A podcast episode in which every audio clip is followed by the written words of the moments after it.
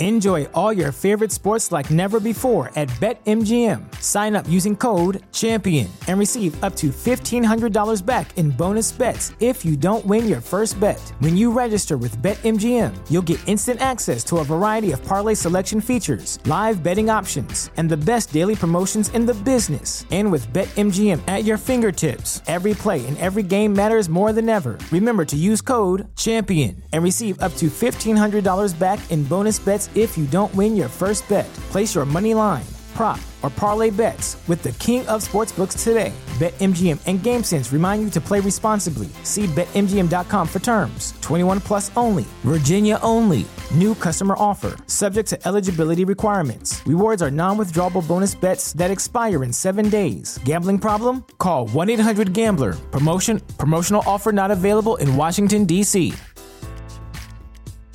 Cashback is not available on gas in New Jersey and Wisconsin. Hey, good morning. You're heading the airport, right? Yep, thanks for checking. I like the car. How long have you been a rideshare driver? About three years now. I really enjoy it. Isn't it hard to make money these days with the price of gas being so high? Not for me. I use Upside, the free app that gives you cash back for every gallon of gas you buy. Wait a minute. Are you saying you actually get real money back when you get gas with the Upside app? Yep, I get real cash back every time I get gas. Does that actually add up to anything? I'll make around 200 to $300. Wow, that's serious extra cash. I'm downloading the Upside app now. Download the free Upside app now to earn real cash back every time you buy gas. Use promo code CAR for an extra 25 cents a gallon bonus on your first tank. You can cash out anytime right to your bank account, PayPal, or a gift card for Amazon and other brands. Just download the free Upside app and use promo code CAR for a 25 cents a gallon bonus on your first tank. That's code CAR.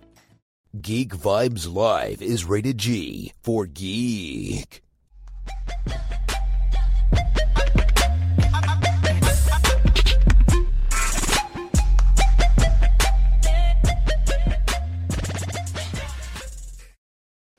Welcome once again to another edition of GVN's Talking Comics Interview.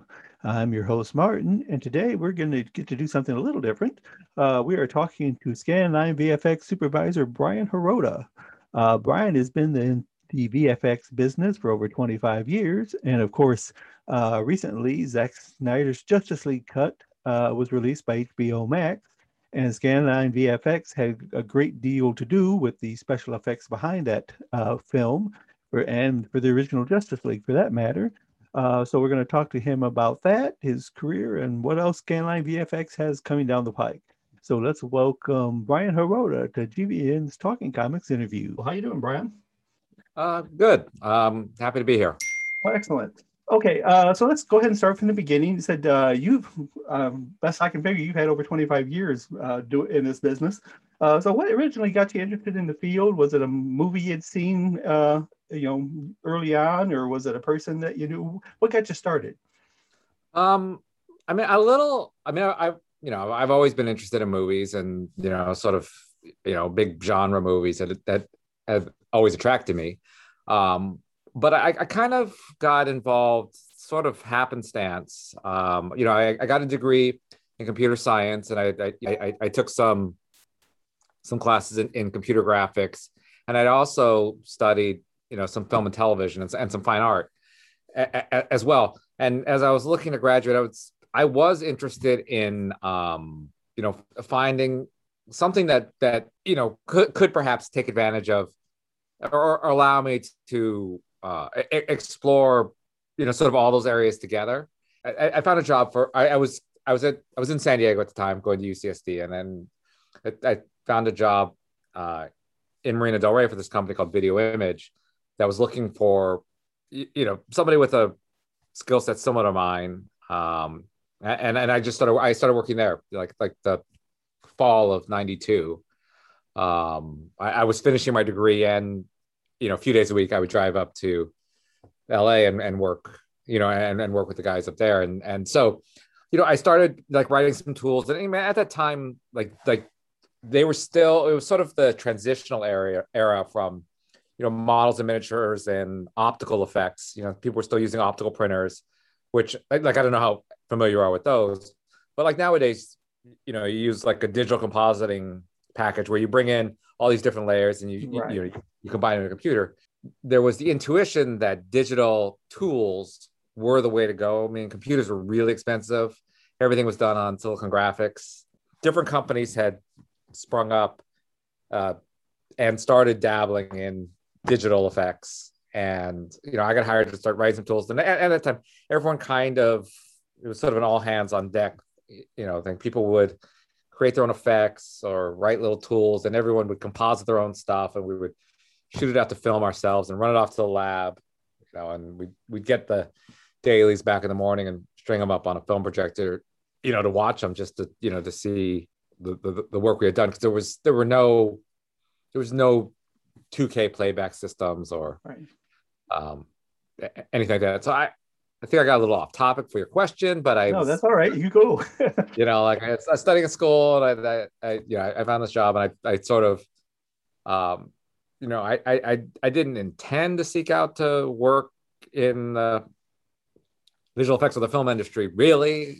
Um, but circumstances, you know, led me there. Right. So, I mean, so once you started, though, uh, did it seem at that point that it was maybe something you would like to pursue uh, Um, as you, the more you learned about it? I mean, did yes you, and did no. You still have other, or did you still have other uh, uh, things that you wanted to try to do? Uh, I mean, yes and no. Like, I, I mean, I think anybody who was working in the '90s, uh, uh, you know, on on this stuff, it it, it was very difficult uh, because the kinds of the the asks for digital effects kept growing, you know, and often really looking back on it, you know, beyond beyond maybe what was reasonable uh, to ask to do, you know, with the technology at the time. So you know it, it, everything was a, was a was a struggle to do and and and quite the grind. It's often many times when i thought well i'll do this movie but i don't think i can keep doing this because this is it's too crazy you know I, I i should find something something else to do one you know once we finish this film. And um you know st- step off this uh, crazy merry-go-round So, okay, so you, uh, like I said, you went through a number of different companies that you worked for, and of course, you're now with uh, Scanline VFX, and they had did the original special effects for Justice League in 2017. So when Zack, you know, when the fans made enough noise and got where Zack could go ahead and do his cut of the film, uh, was there anything? Or what were the challenges that you faced in doing some some of the scenes for this new movie as opposed to the one from 2017? the the the challenges kind of break down into multiple categories. I mean, there's the over uh, arching category of the time frame because the it was you know I, I don't know we delivered over a thousand shots in I think the total schedule was like seven months and we had like a whole month of of de-archiving and prepping. So like you know we did that in six months, which which is sort of crazy. A- And, then the, you know there was shots that were started. Well, the whole movie was, you know, one was one three three aspect ratio. Right. The theatrical was one eight five. So there's a number of shots that were finaled and weren't going to change, but were needed to be touched because they needed extra content at the top and the bottom. So, you know, those shots were their own category of figuring out like did we have to re-render stuff? Were there ways in compositing just because you know you want to just restore this top and the bottom. Worst case scenario you, you had to reactivate the whole shot. You know for you know relatively visually little gain. So th- those are kind of frustrating. Um because they seem like easy wins but but they're not then you know then you had a, a category of shots that ostensibly, you know, were were they were finaled in, in 2017, and you know, more or less they're similar to uh, what Zack wanted in his cut, but there was some change. You know, so again, those required varying levels of digging into to, to change stuff, and we often found ourselves in like a CSI uh, forensics exercise because you know you know we'd worked on this movie. Many most of the crew had worked on it um, but it's been years and you know along the way sometimes things had changed like characters were removed from the shot or there, there you know there was a que- request to do something. Going into the project it was clear that or there was no diving into this project without uh, changing Steppenwolf. Creatively, I, I I support Zack's desire to do that. Um, I think it's the right thing for his cut of the film. And I, you know, and however, like that creates this gigantic ripple effect of additional work of right. And, you know, and then there was the category of work that we had never worked on before, but was new to us for this, like the the the finale in Russia. You know, right. like we we didn't we didn't work on that the first time, so you know presents a slightly different challenge. Like in one way, in one way, it's easier. You know, that a lot of that stuff sort of required like a clean sheet approach to um, re- reconciling what happens from the moment that the the flying fox shows up in in Russia. So. Uh yeah, that's kind of what you were talking about. Is that it was easier, right, almost to start from scratch than it was to try to add on to something that was already established. Yeah, I mean, it, yeah, it's a, it's a little bit of apples and oranges because it's it's. I think it's easier mentally to do the clean sheet. It it is more actual work. You know, some of the other ones where you had to go in there and do some surgery on the the sleuthing and and solving of the of exactly what it is you need to do uh, you know that that was that was tricky. So I mean, so when you went into the you know to this new segment, did was there any changes in technology or software that you had to deal with, or were you still pretty much working with the same tools? Like the overall toolkit is is I, I think broadly the same. The specifics uh, of everything, you know, I mean, it's been four years. Technology's improved quite a bit. Um, the you know, so so anything we could start fresh, uh, it was easier to bring new technology to bear on it. The the problem was this show had you know so much of one foot in in the present and one foot in the past um things that that we were performing surgery on you know to bring into this into this version you know character rigs or some effects setups if if if there was a small change we could do due to it, uh, the the preference would be to keep the technology as was. If there were large changes or new characters or things, you, you know, then then we would sort of bring it up to more modern standards in terms of the underlying technology of it. Yeah, that's because I've always been curious, you know, because I know I'm kind of a perfectionist on certain things that I do, so I may do something and it looks good to me, but then look at it and think, uh, well, I wish I could have done this or that. Is there ever been a point, even now, was there a point where you looked at when it was all done and you said, I really wish I would have done this or done that? Or do once you've done a project, that's it? You don't sit there and dwell on that kind of thing. Sitting here today, I'm not thinking about shots that I think that we should have done this or that on. Right. Um, like if we sat down and went through one by one every single shot in the movie that we did. And, you know, could I come up with notes for them? Probably. I think you can always nitpick stuff. Um, you know, and, and so, I mean, I guess yes and no. Well, that's you know, like human, really. yeah, yeah. Like, like I think any kind of creative thing you're doing that is also tied to, uh, you know, either other people's opinions, because like maybe maybe you, like like our job's to fulfill the director's vision, you know, there could be times where you disagree with their, or you, you if you were directing, you would do something else. It, it, it's your job to realize the best version of what they want that, that you know how to. So like, like maybe there's times you're like, oh, I wish we could have gone blue instead of green, but you know, they wanted green. So like, I, I think this is the best version of the green one that right. we could do.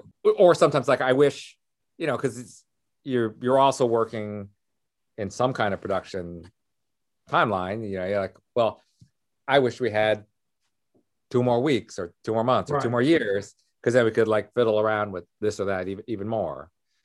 Um, okay, now this is not the first time, of course, you guys have worked with Zack. Um, did, how does the how does that collabor- collaboration work? Does he tell you, okay, this is actually kind of what I'm looking for? Uh, try to create, you know, give me some examples of that. Or has he ever given you a scene that you just were forced to tell him, I'm sorry, Zack, there's this we either because of the time frame or what you know what we're doing we we just can't produce that like like i don't know like i've worked with Zack a number of times and you know like like eh, you know and and dj um you know, I, I worked with DJ more than I've worked with Zack too, but I, I'm sure there's times that there there has to be. I think it's impossible that there wouldn't be, but I, I can't think of you know anything out of my head. Like like one one thing that comes to mind is the the shot of Batman on the War Machine. Right. Um, that was originally, you know, that, that's part of the, the, you know, when Zack got Ben back for reshoots, and, and that was going to the original idea for that was um, Ben standing, you know, somewhere in Gotham and seeing seeing the bat signal. That that was that was the the original intention, and we were, you know, again because the reshoots happened relatively late in this already short schedule.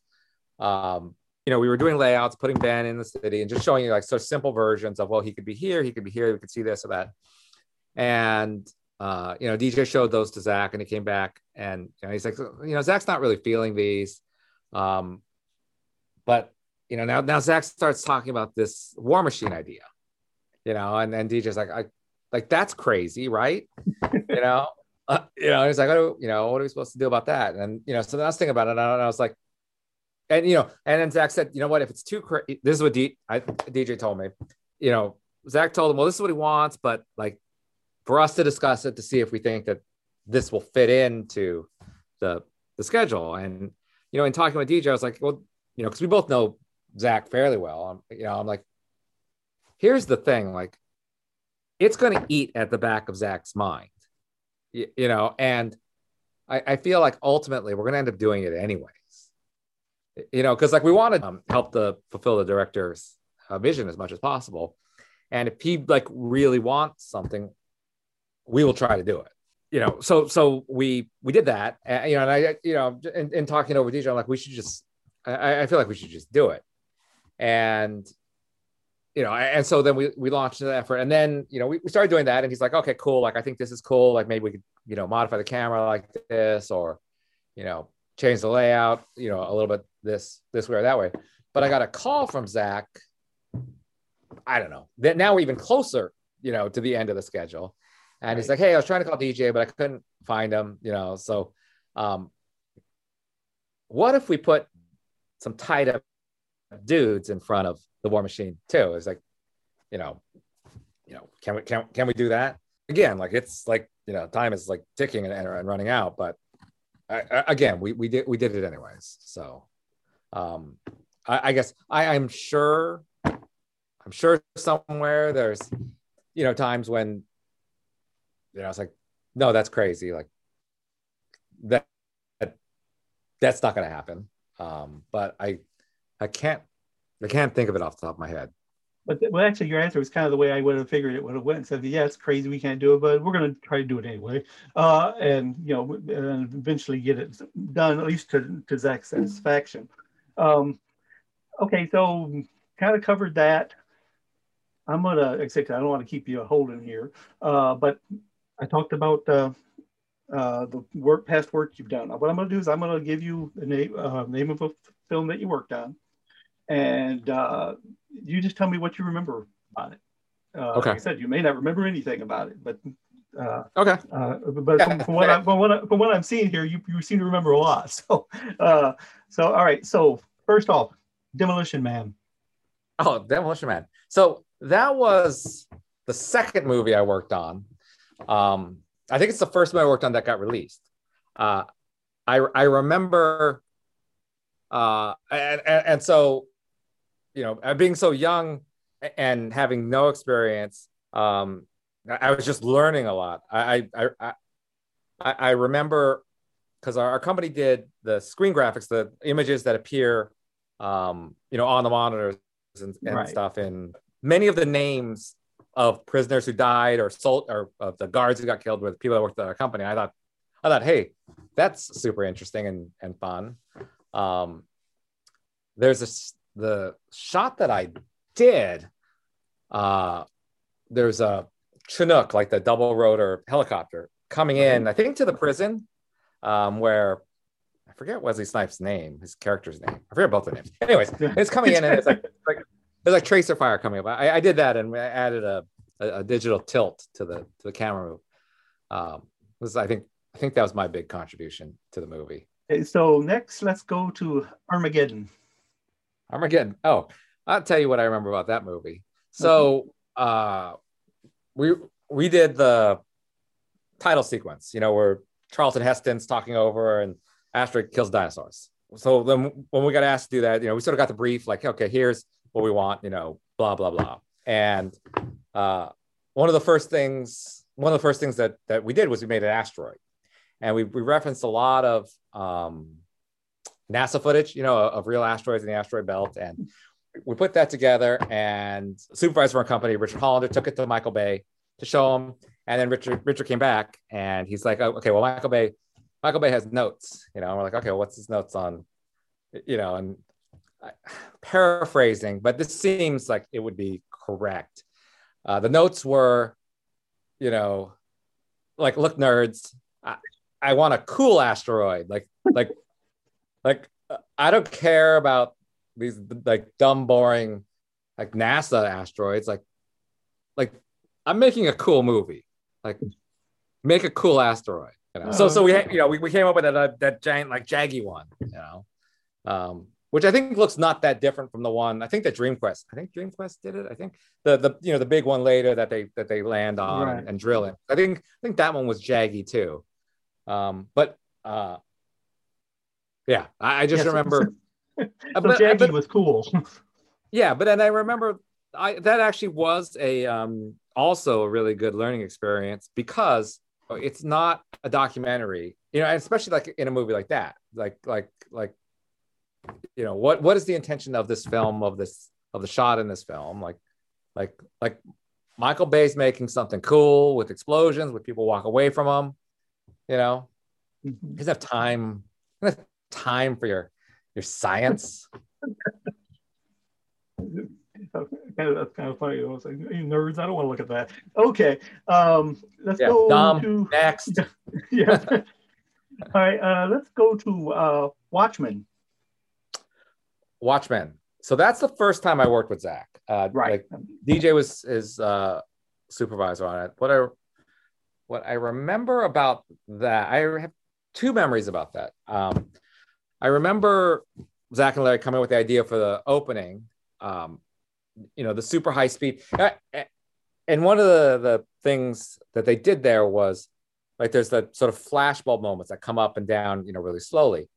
But you know, they used I don't even know what they used. Like some kind of electronic lights that came up and down, you know, at a at a much faster rate. You know, they didn't shoot it at three thousand frames per second or something. It's all like, you know, it's all faked and like, and, and and I thought that was, I thought there was a lot. I or I guess there was a lot of what I thought were very clever uh, shots in that movie. Like, Um, Yeah. Okay, let's move into Scanline VFX now. Let's go to 300 Rise of the Empire. The Great Rise of an Empire. Uh, I, I guess the thing I remember most about that is is planning out and executing the the crazy horse shot. You know, because um, because of like the ridiculousness of it, uh, and, and just the logistics of trying to figure out how to how to shoot that. Uh, you know, and, and post it together. And I uh, at, one point in time there were versions of that shot where they cut away, and I, I like that at the end. At the end of the day, it goes all the way from him mounting the horse to taking his helmet off, you know, looking at Artemisia. Uh, so my, my, my, I think my, my, my strongest memory of that is, is living in Bulgaria and um, figuring out and executing the horse shot.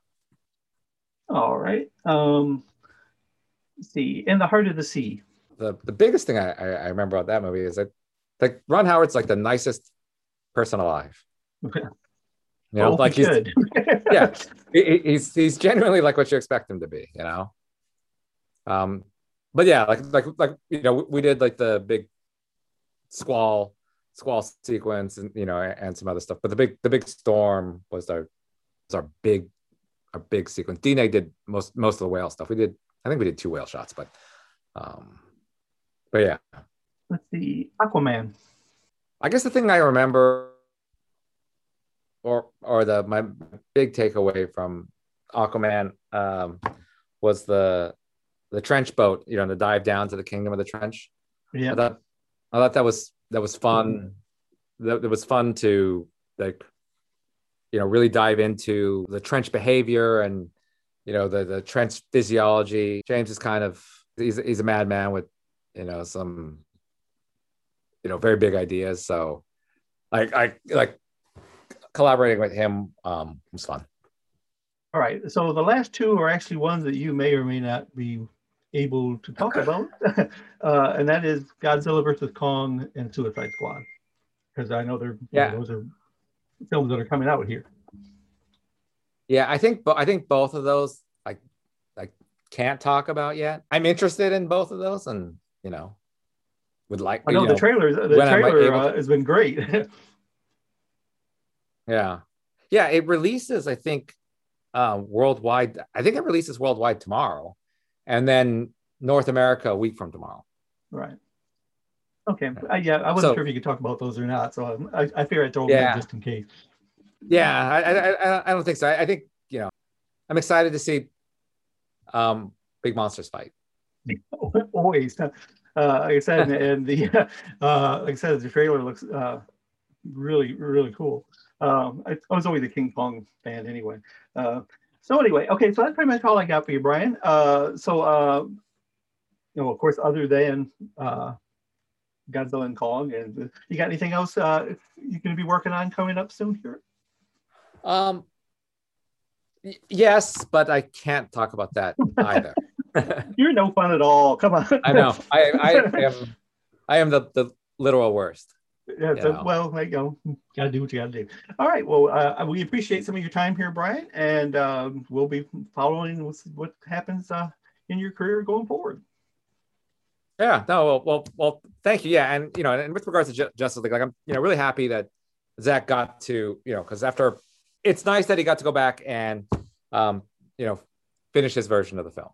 Yes, why? No, I liked what what they did with Superman because I always thought people wanted to get Superman punched around a whole lot more than he should ever get punched around. Uh, that was none of that in this film. Said uh, uh, black suit and everything. He came in and kicked butt all over the place. No. Yeah. yeah. All right. Well, thank you, Brian. Okay. All right. Well, thank all you, right. Martin. Uh-huh. Bye.